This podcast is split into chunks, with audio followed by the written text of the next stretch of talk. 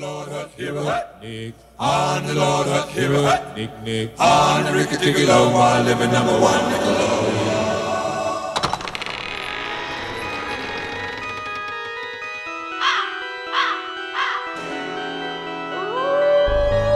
You're listening to That's Pretty Dark the podcast where we talk about all of the entertainment that scared us as children and still haunts us as adults. So grab your flashlight and join us as we take a frightfully nostalgic look over our shoulders and under our beds and in our closets. And together we'll realize, whoa, that's pretty that's dark. Pretty dark.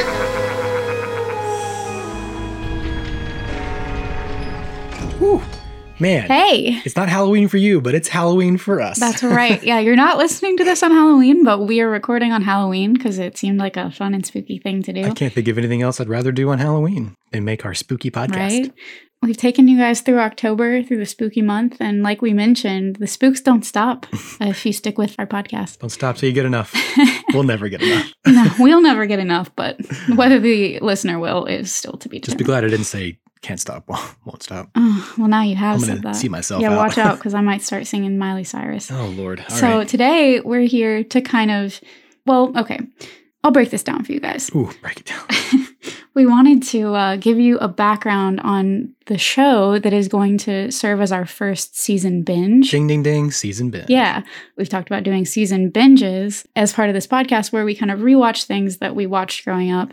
And the first show that we're going to be taking that dive into Mhm. is Are You Afraid of the Dark? Oh yeah. I'm so afraid. I am too. I'm terrified. We know that there are like other Are You Afraid of the Dark podcasts out there that are Mhm. just devoted to the show. And I mean, power to them Mhm. because there's a lot to say. We're joining the ranks. Yeah, we're just joining the ranks. I mean, and there are other podcasts that are horror based. We know that. And we know that there are other like nostalgia based podcasts. And we think that is super, super cool. Yep. Honestly, I think, like, correct me if I'm wrong, but I think when we were first talking about making a podcast, one of the first things we said was, let's just do an Are You Afraid of the Dark rewatch podcast. No, that's correct. yeah. Like, I think that was where our minds were. that is the At the origins beginning. of our podcast for sure. Yeah. And then the more we talked, the more we realized we had a lot more to say Mhm. and a lot more things we wanted to, to cover. So we decided to just incorporate that as part of the other content that we are going to make Absolutely. and do some season binges of different shows that we love and that are Mhm. pretty dark. Yeah. All Um, interspersed amongst uh, the other episodes we're gonna do. So we're not just gonna stick with one thing. Yeah, we we didn't want to just Four. do a season binge and that be every Yeah. episode that you guys hear from now until, you know, we get done with the season. Especially if you don't like the show. It's like, well, see you later. right yeah so we wanted to to intersperse it with other content so you'll be getting bits and pieces of the season binge over the next few months as we you know release episodes so Mhm. but all that being said we're here today not to talk about an episode yet but to kind of do an introduction to are you afraid of the dark Yes. because as we started to plan out these episodes, we realized there was a lot to cover in terms of, you know, the cast and much. the Midnight Society and our favorite human, DJ McHale.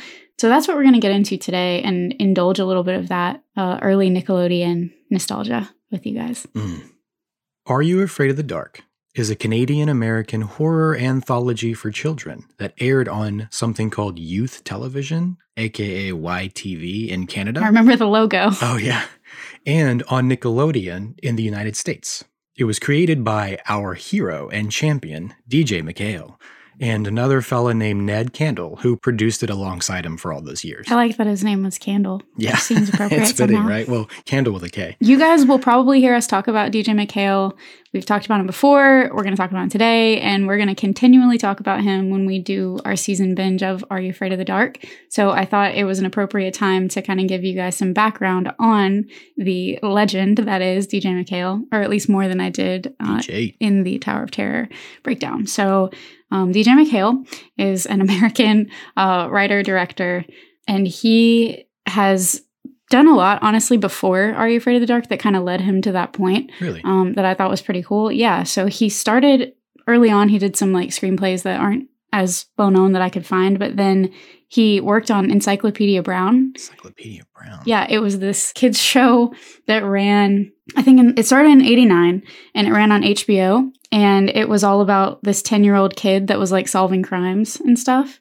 And it was based on a book series from the '60s, which I I feel like I read some of that in like elementary school. Yeah, it sounds Um, familiar. It was kind of akin to like Nancy Drew, you know, it, and I Yeah. don't know, Hardy Boys, Boxcar Children. Yeah. But he did a whole series on it, and I've actually never seen it, which makes me feel like a bad DJ McHale fan. So I may have to may have to look that up. Add that to the list. Right. Add that to the always growing list of things to watch. Yeah. hmm And actually, um, DJ met Ned Candle on Encyclopedia Brown. No way. And I think he was producing on that. So I guess they just kind of worked That's awesome. well together. Yeah. But he then worked on Ghostwriter briefly. Ghost Rider. Right? It was I mean, My I I think God. I've only maybe seen like one episode, but the concept of it always stuck with me because it's about again, you know, a group of kids and they're like solving crimes working with this ghost that's helping them Yeah. and the ghost can only communicate with like written word basically. Always stuck with me. So it's called Ghost Rider. but I I mean, I thought that's such such a fun way. Like he's always championing the children, Mhm. you know, from his from the beginning Yeah. and it's really clear to see from like those roots where like how he got where he ended up with are you afraid of the dark Right, and how right. he became known for that type of uh, content and that very specific brand of children's horror Yeah. and like we we talked about briefly in the tower of terror episode but i found some really cool interviews with him and he was mostly talking about tower of terror in those interviews but he also mentioned some really cool stuff about his philosophies for directing and casting and writing on are you afraid of the dark Mhm. so Mhm. I think it'd be cool to talk about some of that too. Yeah. So in some of these interviews, DJ was asked about the lengths that he was allowed to go to in children's horror, like how Mhm. how many rules and regulations were kind of placed around him in the plot lines and the things he was allowed to show. Yeah. It's a And good question. in Tower of Terror and Are You Afraid of the Dark, he said that they never really went to the lengths to show blood or guts or anything like that. They were really cautious and thoughtful with a lot of the things that they Mhm. did So there weren't many rules. although it was dark and they had to portray you know death and these really dark themes they were really thoughtful about how they did yeah, it that comes through. and he thinks that that's really what helped the networks have a lot of faith in him and you know ultimately what gave him a lot of the freedom was his own personal convictions about how to manage it properly Wow. But Very cool. obviously it's still stuff that stu- sticks in our mind and he said that it was really important to him to go lean into the eerie and the haunting and the daunting sort of suspenseful nature and not the big jump scares and payoffs and, and gore right. he said that was really important to him and his brand of children's horror and i think that, that's my favorite type of horror to this day Same. in large part due to him hmm and thinking about how much, you know, how things are now, he said there probably are a lot more hoops to jump through nowadays, just in general, that's how things work. But Mhm. he said that filmmaking was just handled a lot differently back then and they had a lot of trust in him. And it made me think about how crazy it is that his like personal decisions and convictions had like a very direct impact on like the psyche of a whole generation. That's true. Me and you and all the kids that grew up on these shows. wow. Um, those were his personal decisions about how- how to handle it, and that is what we were left with, and how we think of horror, which is wild. Thank you, DJ McHale. Thanks, DJ. Thanks so much. That is true. He did impact an entire generation. I have friends that teach elementary school, particularly have a friend that teaches kindergarten, and I always think about my kindergarten teacher and how many things about my kindergarten and first grade teachers that like stuck in my brain. And you have a captive audience, right? You have these kids that have no choice but to sit and listen to you or sit and watch your shows. And Right. you just don't even realize all the things that are sticking. It's a lot of responsibility. it's a lot of responsibility. And I thought it was really cool the way that he handled it. Dig it. And I don't think any of his decisions specifically really made me any worse for wear. Like, there are some things that mess me up in children's horror. Obviously, that's why we're here. right. And I think there are some things that probably did step over some lines, but I don't know that it was his projects that did that. He was always just towing the line, not getting across it. Right. Now, according to the Orange Years documentary on Hulu, which you and I have both watched multiple times. I think I've watched it four times. Or- yeah, Yeah. I've seen it at least twice.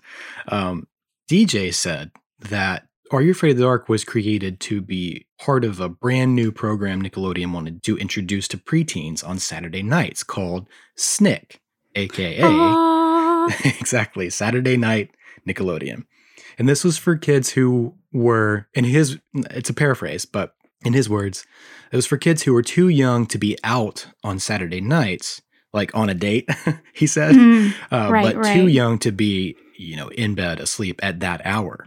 So Yep. it was just this like niche little time slot, The sweet spot. the sweet spot. and I fell into that so perfectly. Yeah. Not right when he was making it. I was a little bit young, but like Yeah, in the years after, Snick became a staple part of my bedtime, evening, absolutely. you know, routine. Absolutely, and we- we discussed all the uh, all the c- commercial bumpers in the uh, oh yeah, yeah. Origins episodes, but like, yeah, this is where I think they first started to do a bunch of bumpers for Snick Mm-hmm. specifically. Nick, Nickelodeon. Nick, Nick, Nick, Nick, Nick, Nick, Nick. Nickelodeon. It's really interesting how they did this. The original series itself, the first season, aired from 1992 to 1996, but the pilot itself, the one episode that they had made, had aired before 92.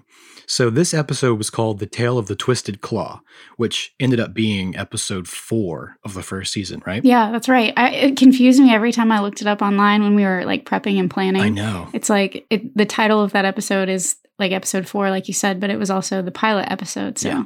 Totally. the order got a little confusing. Yeah, definitely. And it gets confusing in the actual like continuity of the show itself Right. because it falls in into a strange place that we will discuss at length when we get to it. Oh, yeah. But uh, so it was first aired on this youth television on YTV on Halloween night. 1990. Mm. It just feels like such a dark, ominous, but like special, magical night. Right. It feels like such a big, big night. Hmm. Just, yeah, 1990, everything feels dark and spooky. everything. I wasn't even there yet. You weren't even there yet. Mm-mm. It's a time before us, so it feels magical. Yeah, for sure. So, and it, it wasn't until a year later that this episode aired on Nickelodeon for the first time on October 25th, 1991. So I was like six months old, almost to the day. Oh, bet you didn't see it. no, I definitely didn't see bet you didn't catch it. You had a pretty full schedule at the time. Yeah, I was pretty busy, you know, had things to do. Yeah, it- but it, on the 25th, it was part of a Halloween special that Nick was running uh, that week. So it's really, really interesting. So it, it aired twice before it ever became part of a real season. I guess before it got the green light. Yeah, I mean that makes sense. I feel like that probably happens a lot. We don't know if it was picked up yet, but they had created that pilot, so they had it for Halloween, which is cool. Yeah, totally. two totally. years prior to this series, you know. Maybe Nick was like, yeah, yeah, sure, sure, we'll run this. And then they just like tested it out on the whole uh, American audience. I'm not, I'm not sure. I mean, but it was Or the- kind the of U.S. audience. it was kind of an avant-garde sort of thing they were doing though, like to have this block of programming that's SNCC that is for an age group that other Mhm. stations are not catering to at all. Yeah, So that's new, but then to also introduce this children's horror thing. right. Like this is a whole new idea. So they probably did have some not misgivings, but they probably did have some hesitation on like how are kids going to feel about this, you know? for sure. Like in the Orange Years documentary, I remember D- DJ McHale was talking about, you know, it started out as like adaptations of fairy tales. And then uh, I can't remember all the reasons why, but it turned into more like scary tales. Like, Yeah. okay, well, we, we'd rather hear scary stories. And then that's where it evolved into the campfire and that whole like idea. Oh, yeah. Um, But then the question was, you know, uh oh, like kids might like to see this, but will parents let kids watch this? Exactly. Yeah. Which is why they gave him a, a mandate hmm that basically told him you have to base this on classic literature Yep. on something and so which is why you know the twisted claw itself was based on the monkey's paw and there was other there was the legend of sleepy hollow the strange case of dr jekyll and mr hyde Yeah. there's a bunch of those episodes like that It's so wishbone. Yeah. You know, Nickelodeon started out like its first roots were to be educational. Mhm. And I think that carried over into a lot of the content that ended up on air.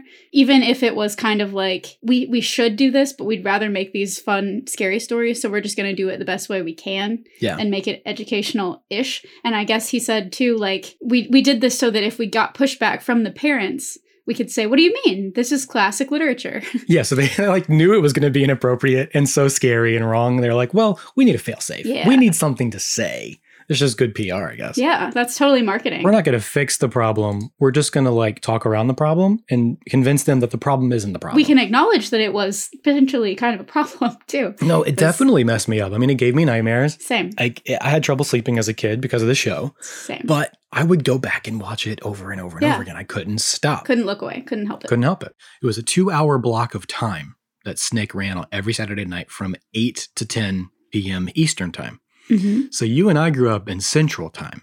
Yes. So for us, it was from 7 to 9. Yes. So in my mind, I still separate my evenings as before 9 p.m. and after 9 p.m. to this day. because of Snick. I guess so. It had some sort of weird effect on me Yeah. because after nine, whoops, because after nine, when Snick was over, that was like, you know, bedtime. I have memories of that too, for sure. For my childhood, I think more back to like, because that was only Saturday nights, you Mm-hmm. know? Mhm. So I think the fact that Nick at Night was the block on the weeknights, Right. that's what I associate with my time in the evening. Totally. Because it was like Brady Bunch comes on at 8 p.m. and then I go to bed after that, you know. But on Saturdays, I could stay up later. So, you know, I got to see the Snick till at least nine. yeah, yeah. I got to see all the Snick stuff. And I loved the the Nick at Night stuff too during the week, but those shows make me sad, I guess, because I associate them with bedtime. I don't, I don't Bedtime, weeknights, like school nights, Know. Yeah. a dark time. At least Are You Afraid of the Dark, you know, ending that night was like spooky, something fun, something to make you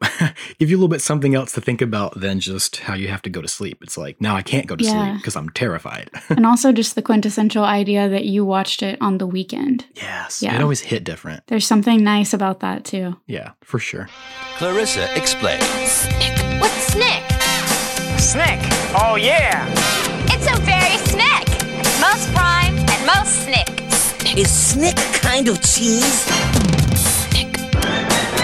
Here's a true story of Snick. What is it, man? Snick is Saturday night, Nick. Prime time for you. Oh, joy! And Nick will snick August 15th. The night that Snick premiered, they show two network favorites, Clarissa Explains It All Love Clarissa. and The Ren and Stimpy Show. Hate Ren and Stimpy. Yeah, so- sorry. I loved Ren and Stimpy. And then it was the network premieres for both Roundhouse, which I never watched. I loved Roundhouse. It was my favorite. God, I was here for Roundhouse. No, I've never seen it either. Um, sorry. And then Are You Afraid of the Dark? And needless to say, Are You Afraid of the Dark was massively successful. Massively successful. this is what's come from Are You Afraid of the Dark? That fateful night in Mm. Canada, Halloween 1990. I love it. Two revival series of the show. Oh, yeah. So three That's right. complete, separate, That's with right. different Midnight Society members. A 1994 video game Oh my gosh. called Are You Afraid of the Dark? The Tale of Orfeo's Curse, For what system? uh, like Windows. Oh. Yeah, computer game. Computer game? It's insane. How did I not play this? That's all I did as a child was play computer games so much. I don't know, but yeah, I think you still a can. CD ROM. Well, it's like a website. oh my gosh. So look it up. It's That is cool. thrilling, and I'm so Yeah. excited to play that. Uh, there's a board game, which I want, Mm. a series of audio cassette tapes where the actors reprise their roles to tell news stories and to like voice act uh, new narratives. I need all of it. I need all of this. And every bit of it. Last but not least, a series of 23 books written by various authors, two of which were adapted directly from the show, one being Cutter's Treasure and the other, uh, The Nightly Neighbors. oh yeah. All other 21 books apparently are original Wow. stories. I feel like I've seen them over the years, but I don't I may have owned a couple. I don't remember. Apparently, those were pretty successful. I would be interested in seeing those, but I also want to own all the Goosebumps. all and the merch. All of these yeah, I books need and all everything. this merch, man. All the stuff. Yeah. I was too young to buy merch really when this first was around, but Mhm. I mean, we had the Scholastic book fairs, but I never saw those on Scholastic. I don't think those were Mm. Mm-mm. Scholastics. They should have been. it was some of the most educational stuff we watched, I'm sure. Another really fun thing that we're going to see as we do our uh, season binges of the show Yeah. This show served as a proving ground for a lot of different child actors who are now quite famous people. Yeah, absolutely. the ones that stuck out to me were like Nev Campbell, Ryan Gosling, Oh, I was about to say, yeah, Ryan Yeah. Gosling. Hayden Christensen, Alicia Cuthbert, and last but not least, Melissa Joan Hart, Sabrina, America's sweetheart, right? America's Witch. And just so many other people. Although a few of the characters and storylines tend to overlap uh, throughout the course of the show, Are You Afraid of the Dark is an anthology style show, meaning each episode is a brand new tale for us to listen to and enjoy. Yeah. But there are two layers to the show. There's the group of kids who meet in the woods and tell scary campfire stories. And there's the dramatization of these stories that we get to watch so that we don't just hear what they're saying, we get to actually see it happen. This is a group of teenagers. They're consistent characters, and they're called the Midnight Society, which is just the best name for a group of kids. I it's just fantastic. There have been so many through the years, even Stephen King's characters from It. They have the Losers Club, Oh Mm-hmm. yeah. which is pretty good. It's a pretty good one. No, I still want to be in the Midnight Society. I might be in the Losers Club by default, but like I think we were all in the Losers Midnight Club. Society would be the aspiration. So yeah, and they come together, which we're going to say Saturday nights because Snick. Why not? Mhm. And this is how they spend their time. I liked to think, you know, because I was a child, you know, watching it Yeah. originally, I liked to think they were in real time out in the woods while I was watching. Oh, you know, yeah? it felt, That's how I do you know, things like too. that was my, yeah. yeah, that was my imagination. By the time I was watching it really extensively, because it scared me when I was very, very little. But by the time I was able to watch it with regularity, I watched a lot of reruns throughout the week. yeah, same. It ran like in the afternoon, right after school. yeah. So my memory with this show is like coming home, immediately making a batch of chocolate chip cookies, and then just watching like s- two episodes, like an hour of Are You Afraid of the Dark, Yeah, basically. I guess that's true. Like, I, I do remember watching it on Snick vaguely. I w- was very young, Yeah. but, But I remember being like, new episode on Saturday. Woo. yeah. They were not just classics. Sometimes they were fairy tales, um, which s- sometimes had morals and some you know, don't. Mhm. And then there were also urban legends, things that Mhm. may or may not be true. Some do have foundations They in truth, do, which yeah. is why they're sto- stories that exist and it's super scary. But a lot of the time, they were based on events uh, and things happening to the Midnight Society members themselves, like from their life, like a problem at school or. Like uh, notably, I think one of the kid David, I think his bike gets stolen at some point. He tells a story about the Mhm. the shiny red bicycle and things like that. So the the purpose this served was so that each of these campfire stories they had a purpose and, and a motivation behind its telling, which is what makes the stories relatable. Sure. Yeah. They, and I, I think I remember from that documentary they were talking about like they, they wanted some of this to be grounded, you know, in reality that kids could relate to and understand. And Mhm. at the time, Jerry, the president of Nickelodeon, like amazing woman, like all hail because she Mhm. really paved the way for everything in children's entertainment. Uh, but they were doing a lot of research where they were talking to kids and they weren't saying, you know, do you like these shows or this show or what's what do you like more? They were saying, what's going on with you? What's it like to be your age? Yeah, yeah. And so a lot of, you know, the live action shows and cartoons at the time were grounded in that. hmm And Are You Afraid of the Dark is no exception. Right, exactly. Are you watching Are You Afraid of the Dark? In the dark? Well, what are you afraid of? What's so terrifying about tales of the unknown, the unseen, and the undead? After all, there is nothing in the dark that isn't there in the light. Or is there? Tune in for another tale of Are You Afraid of the Dark? Tomorrow at 7.30, 6.30 Central on Nickelodeon. Because the real terror never begins until night falls. So a little bit of fun Are You Afraid of the Dark trivia and lore. There were 91 episodes total, which means 91 campfires. 91 campfires. That's right. 91 total episodes. It came out in 1991. Or it Yeah. didn't, come, you know, it started in 1991, the Yeah. pilot. Anyway. 91 of these, and never once do we see the Midnight Society light the campfire. Really? Did you ever notice that? No. Not a one time. And this is because Nickelodeon didn't want to teach children how to use matches Of and course. therefore inspire them to start fires in their own I, homes. I understand that. Something yeah. like that. Yeah. I'm actually grateful. This is another thing that I always wondered. And I found this vulture.com article, which is an, an interview with DJ McHale. It's like 13 things you should know about Are You Afraid of the Dark? It's Yeah. really fascinating. I mean, this this answered a lot of a lot of questions that I had. So they are really things you should know. It's not just clickbait. Yeah, no, these are yeah, not just clickbait. So go read the article if you just even a passing interest in the show or DJ as a filmmaker uh, will will find you some interest in that in that article for sure. Um, Nice. But this this stuck out to me because I always wondered about the campfire sequences, like where they were shot, how they were shot. So according to DJ, these were shot in a studio in Quebec. Really? Yeah, they I rented mean, the okay. space. I guess so.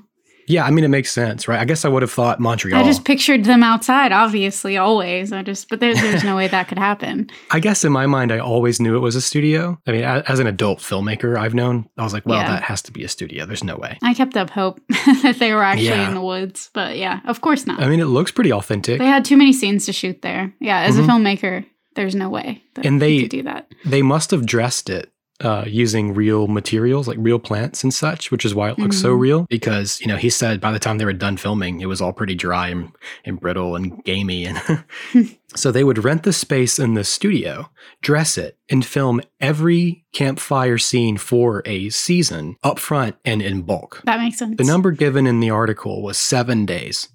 Um, so I guess they start a new season, they go film for like a week, Yeah. and then they're done with the campfire scenes. Yeah. Of course. So Makes if you're if you're any good at math, uh, that's two episodes per day. I'm not good for a at math season. and I still figured that out. Right.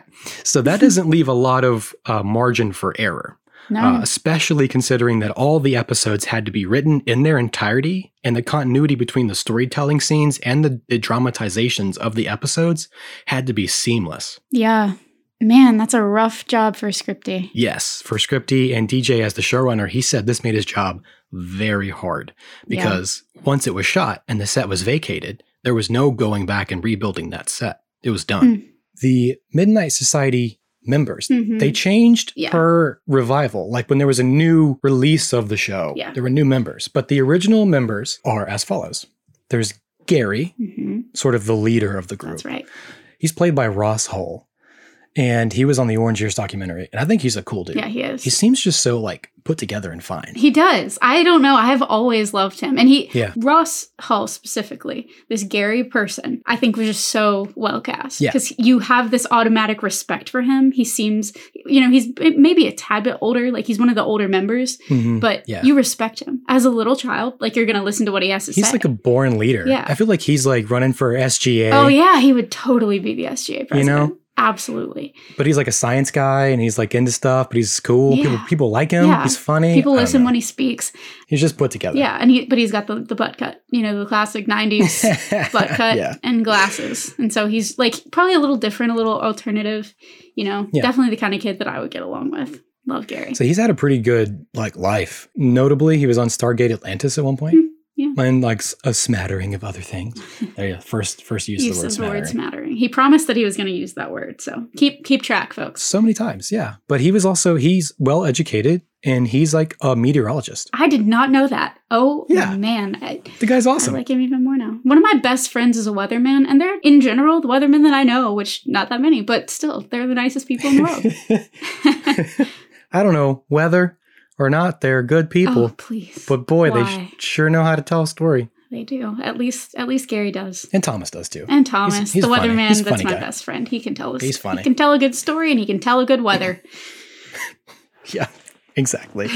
uh, so next, uh, this is in no apparent order. This is just the order I found online multiple times. So Betty Ann is next. Yeah. Uh, she's played by Rain Pear Cool. Hope that you said it right. Uh, another smattering of things. A lot of these actors did, um, they were given credit for a lot of the same thing, like additional crew or additional voice acting for like Harry Potter and the Sorcerer's Stone. yeah, I noticed that too. I don't Yeah. get it, but I don't know if that's true. I would like it to be true, so let's just assume that it is. Betty Ann is like kind of the quiet. I mean, she's cute. She smiles a lot. She's really enthusiastic about the She's stories. really too. Like she enthusiastic, has yeah. that like fire in her eyes about the stories. She's she's about it. She likes being part of the Midnight Society. I think she's different in the Midnight Society from who she is in real life. Mhm. I think a lot of them are very much who they are, but I think she comes and is like, this is my chance to be like brave Mhm. and enthusiastic. Whereas And normally care she's about quiet. something. I think I think so. Yeah. but that's just my read. Kiki is Jodie Rester.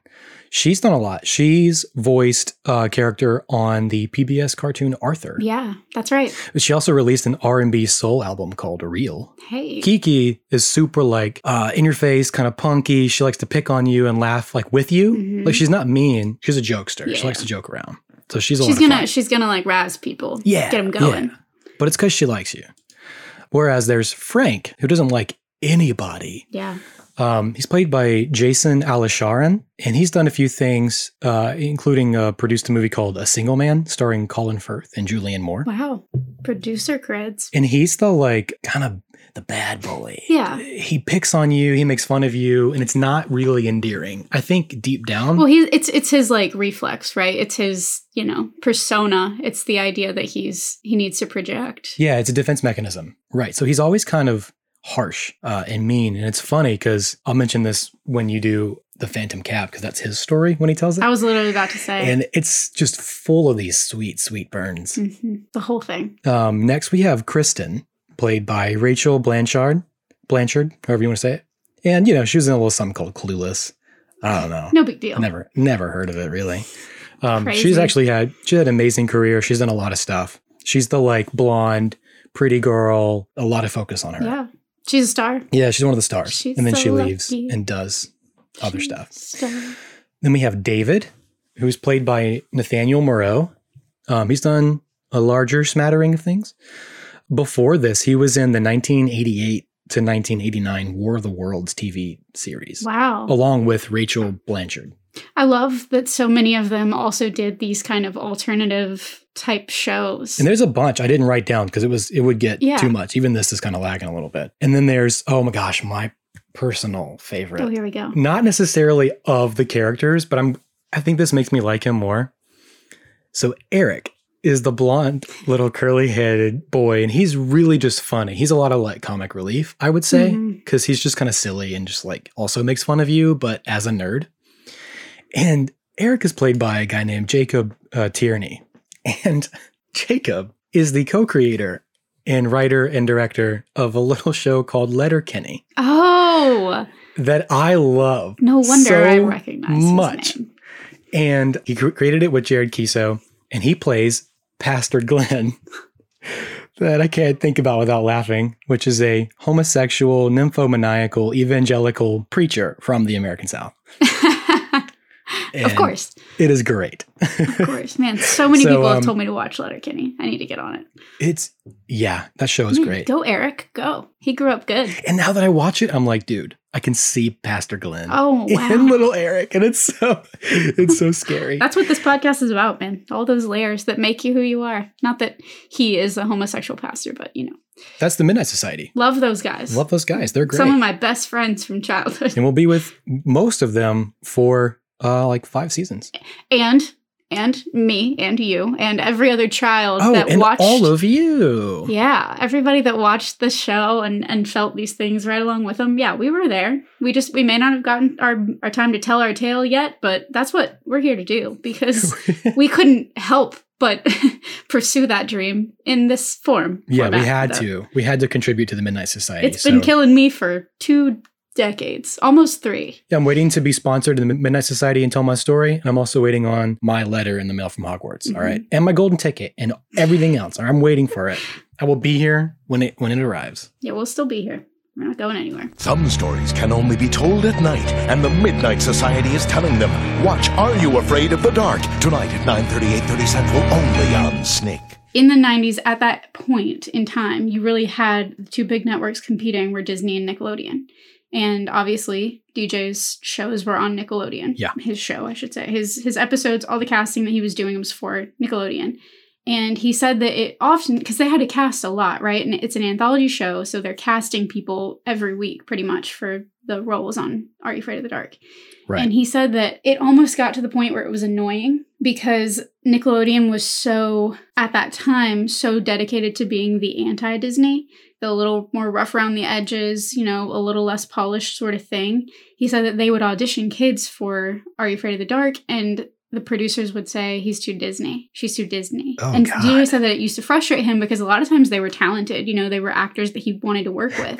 and he said one of the best examples of that really ended up being Ryan Gosling. Ryan And Gosling. Ryan Gosling appeared on an episode of Are You Afraid of the Dark? One of my favorite episodes of all time, The Tale of Station 109.1. Love that episode. It's great. And DJ talked about working with him, but he also ended up getting picked up on the Mickey Mouse Club.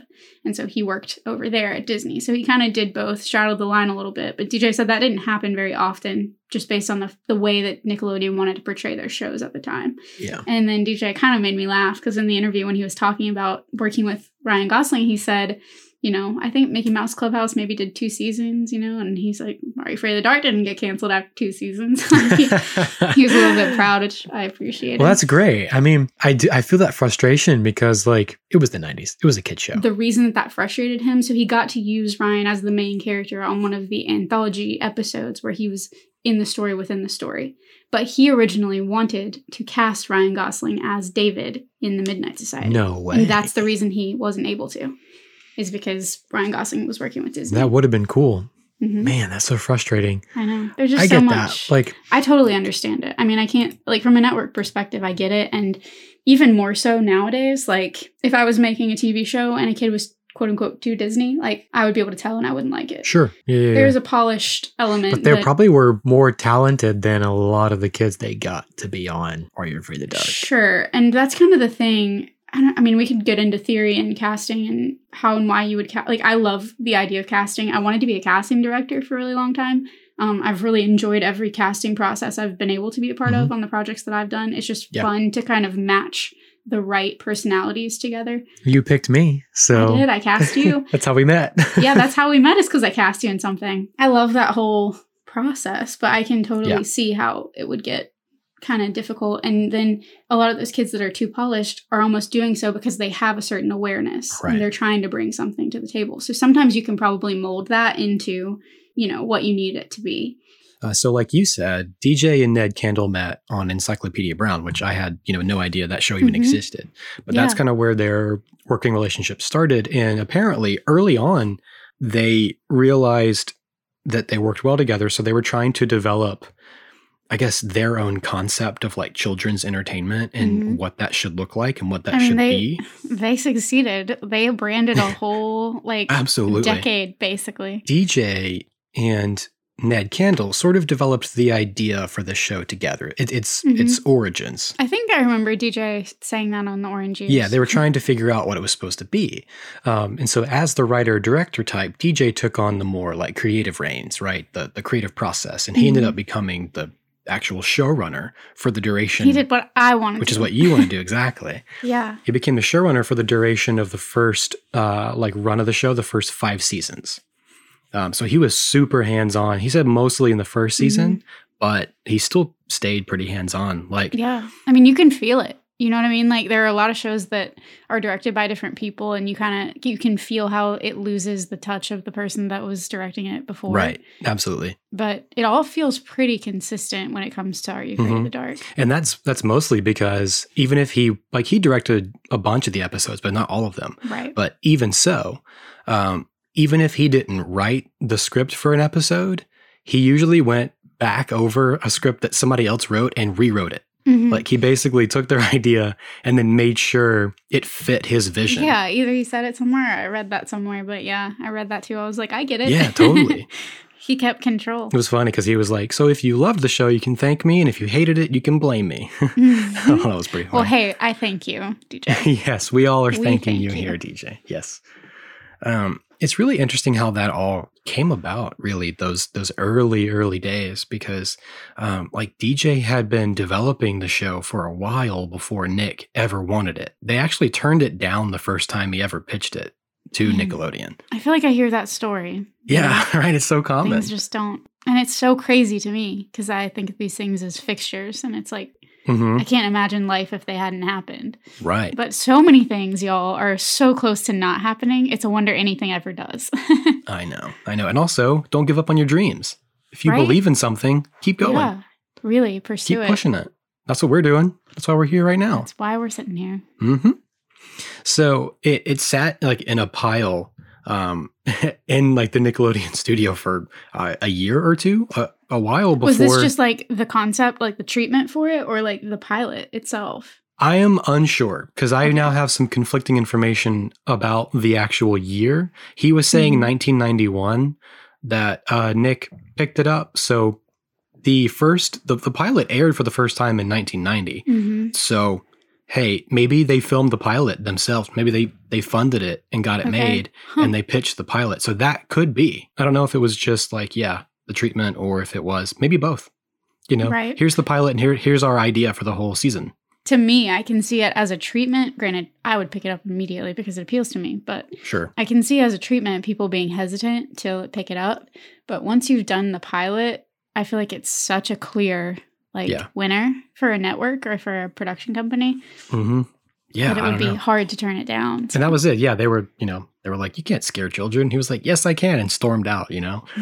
Um, So thank you for scaring us. Yeah. So it's funny because like it sat in this pile of unselected, you know, ideas, and there was just one of these magical moments where a, a Nick studio executive picked it up and was like, "Hey, this is great. Why aren't we making this show?" And so when DJ came back in a while later to pitch another show concept, I think it was Crisscross, Mm-hmm. Yeah. they were I like, read about crisscross. "Well, we don't want your new idea, but can we make this older one you had?" oh my god. of It's so insane. He was like, "Uh, y- yeah, you can make that." course you can. You could have done it a long time ago. Sure. He also said that they didn't, once they wanted the show, they didn't like the name he had, which was Scary Tales. I know you've touched on that a little Oh bit. yeah. Yeah. yeah. Um, so he was going to call it Scary Tales. I mean, I think that's cute. Whatever. I mean, it's fun, but they were like, make it more unique, more Nickelodeon. So as he got to thinking about uh, how to do that, he remembered the Dr. Seuss story named What Was I Scared Of? So DJ, you know, and thinking about that was like, well, when I was a kid, I was afraid of clowns and the dark. So in a way, uh, the title, Are You Afraid of the Dark, is something of an answer to Dr. Seuss's question. Hmm. What was I scared of? The dark. Are you afraid of the dark? He's asking a whole generation. Right. I thought that was really cool. To which we all said, "Hell yeah, we are." Yeah. Hell yeah, I'm scared of the dark. of course. And thanks to you, DJ McHale. hmm Are You Afraid of the Dark ended up being produced by Nickelodeon and a Canadian production company called Sinar Films. Hmm. And part of this deal with Sinar was that the show had to be produced and filmed in Canada. Oh, okay. So that's already answering a bunch of questions. About why it was filmed in Canada. Yeah, basically. But in their mind, this was an effort to sort of build out the Canadian film industry, which at the time was pretty weak, but since then has exploded and is now quite massive. Yeah, to be honest, when we learned that it was filmed in Canada, which I'm sure I had heard in the past at some point, but when I when I saw that, it didn't surprise me at all because in yeah, this day a lot and of age, shows ended up being made everything's there. in Canada. Yeah, Mhm. I think Supernatural filmed almost exclusively in Canada, like big Right. run long running show, Yeah. mhm. and I mean Mhm. so many others. Uh, this is why there's going to be a lot of crossover of talent and writers and filmmakers and composers because Sinar hired a lot of the same people for a lot of the like a lot of different projects, Hmm. uh, depending on where they fit best and where they were needed most.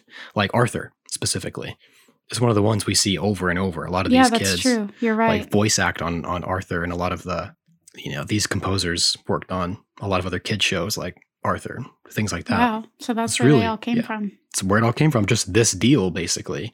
Hmm. I mean, Sinar made a bunch of different shows, but this is why specifically Are You Afraid of the Dark? I mean, th- that's where the connections. that's were where all made. these connections are being made. Right, right. Yeah. Nickelodeon wants you to know that not all the scenes in Are You Afraid of the Dark are scary. For example, in this scene, just a boy listening to the radio. Ow! Okay, skip that. Well, right here, just a girl with a flashlight. Wow! Next, okay. Not a bit scary here with the glasses. Wow! All right, it's a little scary, but if it wasn't, you'd have no excuse to hide under the furniture. Watch Are You Afraid of the Dark? Tonight at 9:30, 8:30 Central, only on Snick. You ready to geek out about the intro? Oh, I am always ready to geek out about the Are You Afraid of the Dark intro. This is it. There are few things in life I love more, honestly, than the intro to the show.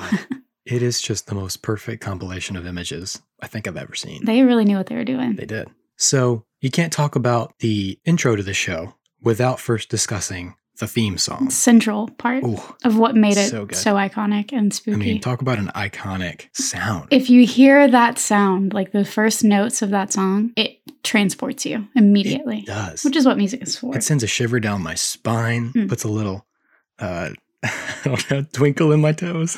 Twinkle in your toes. that was the wrong phrase.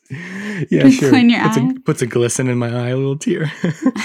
um, so this theme was composed by a guy named Jeff Zahn or Zan. I think it's Zahn. Zahn sounds cooler. Jeff Zahn is an award-winning music uh, like supervisor and composer. He's produced a lot of stuff. really? He yeah, he's he's worked with like the Backstreet Boys, Wycliffe Jean, Art Garfunkel, Yo Yo Ma, wow. like a lot He's of a, people. like a music producer. producer and a composer. So he's actually worked on a bunch of other famous shows and movies and such. Wow. He did music for Paddington Bear, Aw. Richard Scarey. I love Richard Scary. Right, me too. Some of my earliest memories come from Richard Scarey. Me too, for sure. Um, he did music for Barney and Sesame Street. Well, he soundtracked the childhood of everybody that grew up in the 90s. Yeah, right.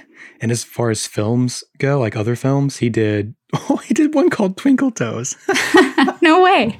oh no way! Serendipity. I didn't know that. I'm reading this list right now, and he did Spookly the Square Pumpkin, which I've never seen, but I've seen it. Like I've seen it around. It sounds like something that you would enjoy. And Jeff Zahn also, which I thought this was kind of like it's impressive but humorous. Yeah. Still, Okay, I'm ready for it. he played cello on Broadway in the Orchestra for Cats. Oh my God, really? Yeah. I love that. That's so funny to me. I don't know why. It's like Oh. it's crazy impressive, and yet I'm still just like, oh, that's kind of cute. I, you know what's as you say that it's crazy. I don't feel like I've ever looked at the career of anybody that was a Broadway, like an orchestral performer on Broadway. and we should, I know, Right. I mean, I because like, these people are incredible. I don't know who played the guitar in Rent, but I that person has my heart forever. Yeah, In the original, you know, of course. Jonathan Larson Rent. Like, I don't think Hey. about those guys, but they deserve credit too. Be inspired. Look at Yeah. you. Look at what we're doing here. We're making some Amazing. good stuff. We are. He yeah, so that was just part of his like extensive career. So before he really got into entertainment, um, he was just playing cello around the world as this incredible, you know, performer and musician. Amazing. So he ended up meeting and working under the legendary kids television composer, Joe Raposo, who, Hmm. if you don't know, wrote the the Sesame Street theme song. That's who that is. Yes. I was like, So- where is that name from? Uh, that, this guy did a lot of stuff, but that's more or less how Zahn got his in w- with that aspect of the industry, like Mhm. children's entertainment. Man, can you imagine just being like a huge successful cellist, like a concert cellist, and then being a Broadway cellist and just like going to a Broadway theater every night for your job? And, and amazing. then being like, oh, I'll get into kids' entertainment. And then just like scoring children's. Yeah, and now he's stuff? done not even just children's stuff, but all kinds of things. I mean, Wow. not just for kids, for adults, whatever. He's all over the place now. I wish I was a musician. Truly, I do. So now they're working together. And when Raposo died, Zahn took over a lot of his contracts because he was his go to guy, right? Mhm. And one of the most significant ones um, to us is uh, the show Madeline. Yeah. And this was being made by a company in Montreal called Sinar Films, which we've now Ah. discussed. It does all connect, doesn't it? So, you know, they ended up co producing Are You Afraid of the Dark alongside Nickelodeon, which is how he came to do the music for it. Mm-hmm. they brought him. Sinar hires Zahn to do the theme. And he like meets with DJ and Ned Candle and they're talking about what they're gonna do and how cool it's gonna be. I love, I wish I could have been in that meeting. I know, That's like what a I fly love. on that wall, right? Yeah. He just immediately got started thinking about what the theme was gonna be and, and what he wanted to do with it.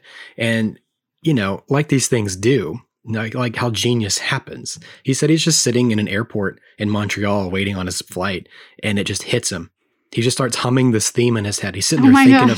about um, like mystery and children's horror and like all this whole concept of what they're going to do. Like it just came to him. wow. And he's had to like scribble it down on a napkin so he could get home and begin working on it. I thought that was so fun. That is fun. Wait, so this is Zahn that it came to him. Yeah. He just yeah. It's so funny because I feel like someone DJ DJ describes like a lot of his best ideas is hitting him like that, you know, coming out of the blue, like the the Mhm. muse just is like attacks you kind of. Yeah. I love that. I love hearing stories about that because it makes me feel like it's all the more possible Yes. when I often feel it, it is impossible, but it's happened to me too, you know. It that's something that happens to artists. Another reason to get out of the house and live your life every once in a while. I know. And I mean you're so you're you're diligent about it. Like you're the kind of writer that will just like write whether you feel it or not. I'm the kind of writer that Yeah. has to have that sort of inspiration before I can do anything. Well, I used to be. Man, it's tough. I mean, you got to work through that, but yeah. yeah. It's all it but you know how you get inspired and, and how things hit you. It's it's it's unique to each person. So. It is. And it's just really important. But I love that he was in an airport. Yeah, he's just sitting there minding his own business, thinking about the, the job, and he's just like, boom, there it is. okay, cool. Like here, we got he it. said that they had already been talking about what they were going to do uh, for the individual episodes. Um, he was like, I'm sure we discussed the theme at some point, but we were mostly just talking about music for the show. so he's like thinking, who's gonna who's gonna do the music? And he wanted to hire a couple of other composers to sort of take the bulk of the work, and he would direct the whole process. So they I mean, when you think about it, that's like a lot of music to write. It's a lot. you It know? really is. Um, and uh, DJ had said that they, in this other interview, they didn't just like create and keep a library of music to use over and over. He said each episode was scored individually. So it's Wow. all unique to the episode, which is That's amazing. another layer of authenticity that makes the show so great Yeah. and memorable. I would like to look into like the statistics about how often that happens because I feel like that's not common. It's at least not anymore. One of the composers that they ended up hiring was a guy that Zahn had already worked with a few times on other shows, and his name is Jeff Fisher. And he had a major influence on the end result of the main theme as well. Because once Zahn had the melody and the theme in his mind, they went into the studio together to finish, to like do the final recording. Mhm. So yeah, Zahn gave him a lot of credit for for the complete final theme that we all know and love. We have just as much to thank, you know, Fisher for as Zahn, honestly. Wow. Well, hey, thanks to both of you guys. Thank you, Jeffs. thanks for existing. Thanks for caring and loving your job so much. Yeah, and Fisher himself went on to score 48 episodes in total, Wow. which is the most number of episodes that any of the composers scored. So he knew what he was doing. He knew what he was doing. He was the main go to guy. Wow. The other composer they hired was a guy named Raymond Fabi. Fabi? Fabi? Phoebe. And he himself scored 32 episodes. Wow. Uh, he had also done work on Arthur and was the music orchestrator for the film Holes. Are which I you thought would kidding appreciate. me? I love I I watched Right. Holes like 2 days ago. Not even joking. Really? I went to sleep and I turned on Holes because that's what I do when I Yeah. when I need So to he go had to a big sleep. part in the in the music for that. That's amazing. There you go. I mean that that soundtrack is pretty iconic. I mean for people that grew up in that time. Right. No, I loved that movie. Um, so there are four other composers who have music credits on IMDb for the show. However, they only have like 14 episodes between them. So we'll take a closer look at those composers as we come across them in our binges. I often think of the people that scored and soundtracked like the shows Mhm. and movies that I watched as a kid. That had maybe Mhm. more of an effect on me than anything else. Well, yeah, we talk about that as filmmakers. I mean, we know the importance of sound. Sound affects like 90% Mhm. or something, some crazy percentage of how you perceive Yeah. visuals. Sure, because if you're in a conversation and you know it's it's an ominous conversation, but the words the Mhm. words sound perfectly normal, but the Yeah. the sound is different, and that's what clues you in. Exactly. That's what tells you it, it gives you your cues. And I mean, I don't know if it's because of my anxiety disorder or you know my social anxiety or whatever, but like I'm always looking for those context clues. Oh, yeah. Anytime I can grab onto them, I'm like now I know what I'm supposed to be thinking, or now I know what this person means Mhm. um, in life, and then in film. I think that's part of why it it hits me so hard. I wish it happened in real life. Yeah. Oh, that'd Just be so we fantastic. Could know how to like proceed through an evening. Like a date's going bad. oh, and you can hear the sound it's effects like, and the please, music. can the music just shift? Yes. Like, womp womp. can I just like something? Please tell me. I've please. I've wanted that my whole life. We've all been in the car, you know, looking out the window, listening to Hillary Duff, and Yeah, thinking that we're the main character. And yeah. Hillary Duff, man, in my the ears. sound the sound does it. Hillary Duff specifically. Are you afraid of the dark? Will rise to sneak again after this. So you're sitting there. You got your blankets Hmm. on your bed. You probably got some snacks. You probably got your popcorn or your Yeah, I would cookies, like say. I had. some popcorn. you turn your lights off. You got Mhm. just the glow of the television, like it's poltergeist. Yep. and you're just sitting there. And that music starts, and the first thing you see is the vacant boat rocking in the water. That just kind of like ominous, like it's kind of foggy. And and the whale sounds. You know what the, the whale the The whale? whoa, like the Well, the music, you mean? the music. But I, I call them I call those whale sounds, and I do that when we've talked about like in filmmaking the soundtracks of things that we've started to make. It's the Uh-huh. sad, wistful sound that you heard on the Discovery Channel documentary Mhm. about whales when you were a child. Oh, Probably yeah. the sound just that the makes you whales sad. just they wail through the water, and it's this Oh goodness. Oh distant. you know, my goodness. haunting sound, and that's all throughout, but especially in this the intro. Sorry, go ahead. Describe the Especially intro. We were watching The it. whale. the whales whale are sounds. sounding. The boat is rocking. The boat is rocking on the rocks.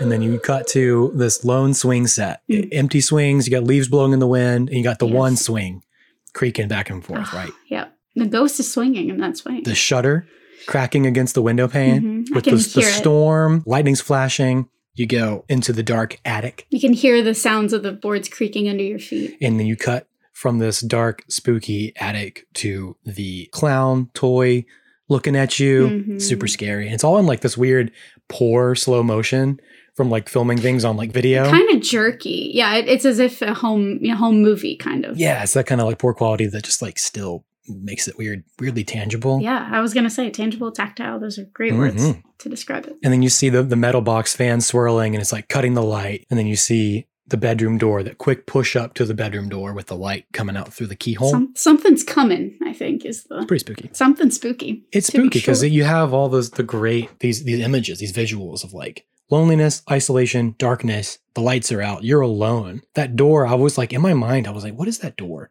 And then rewatching it, I'm like, that's just like a kid's bedroom. Mhm. And then, of course, last but not least, you've got the iconic hand holding the match. That's right. that sparks to life. And from that light, it illuminates the title of the show against the black background.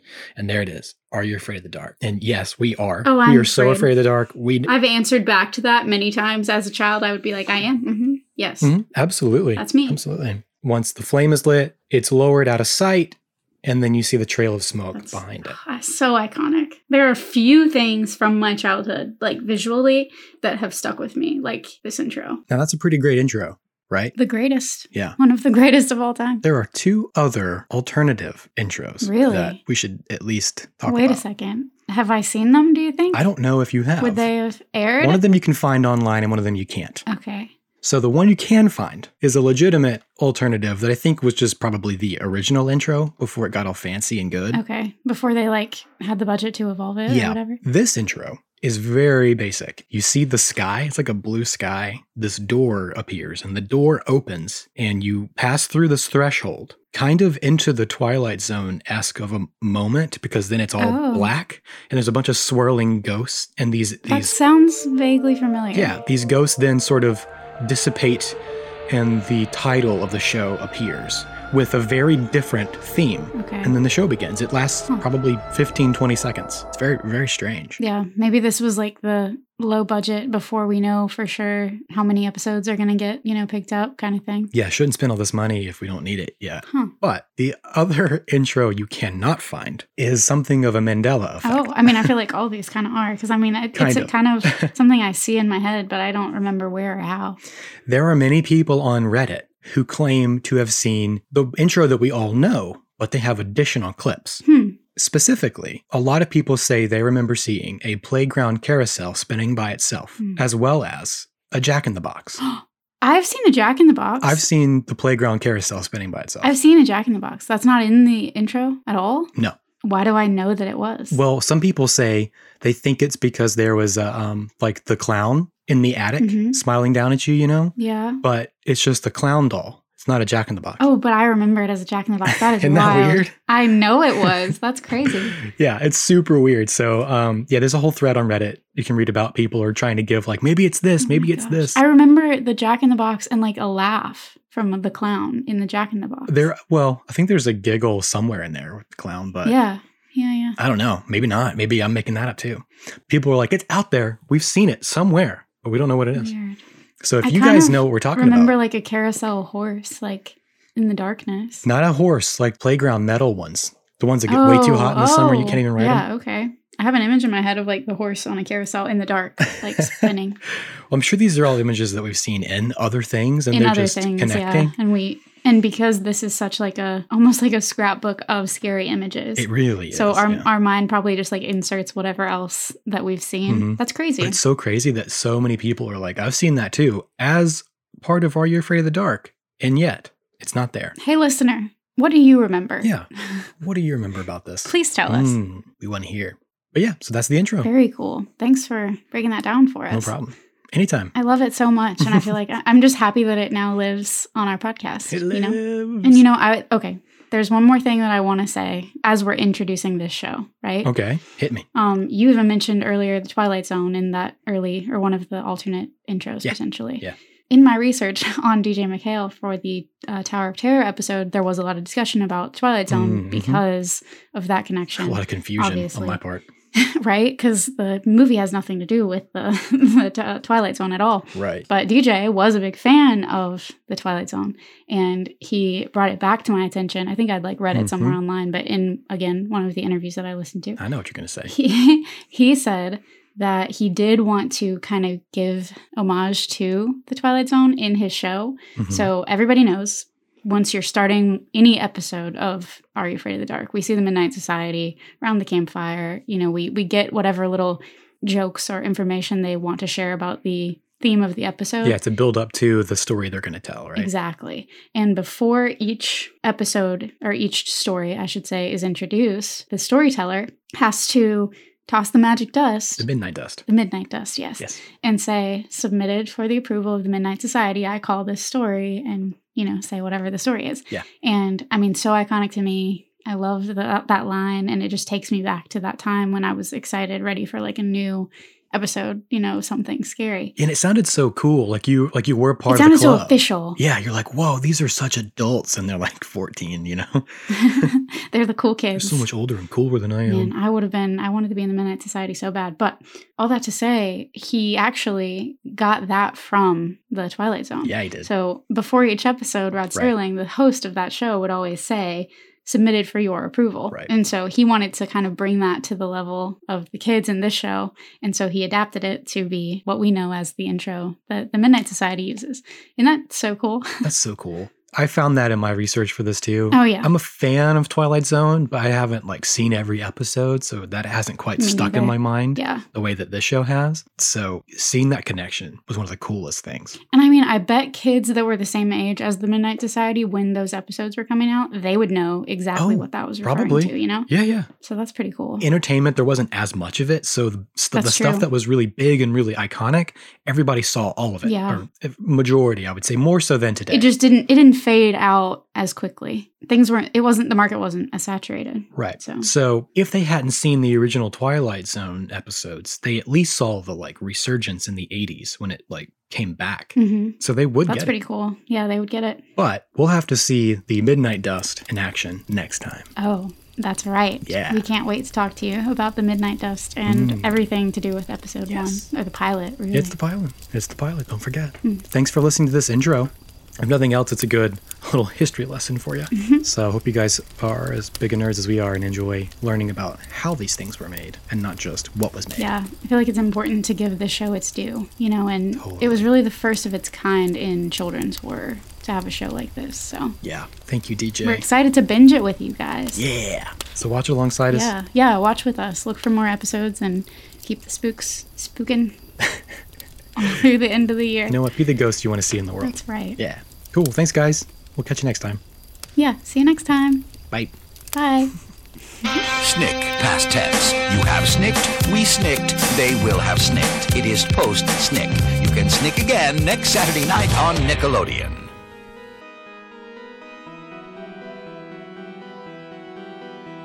Thanks for listening to That's Pretty Dark, written and produced by Christian Baxter Mott and Kaylin Andrews.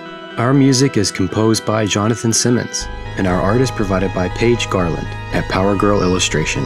Join the collective nostalgia and follow us on Facebook and Instagram at That's Pretty Dark Podcast. Share your experiences and let us know what shows, films, or villains still haunt you from childhood at That's Pretty Dark Podcast at gmail.com.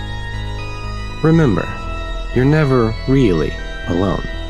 So until next time, sweet dreams, everyone.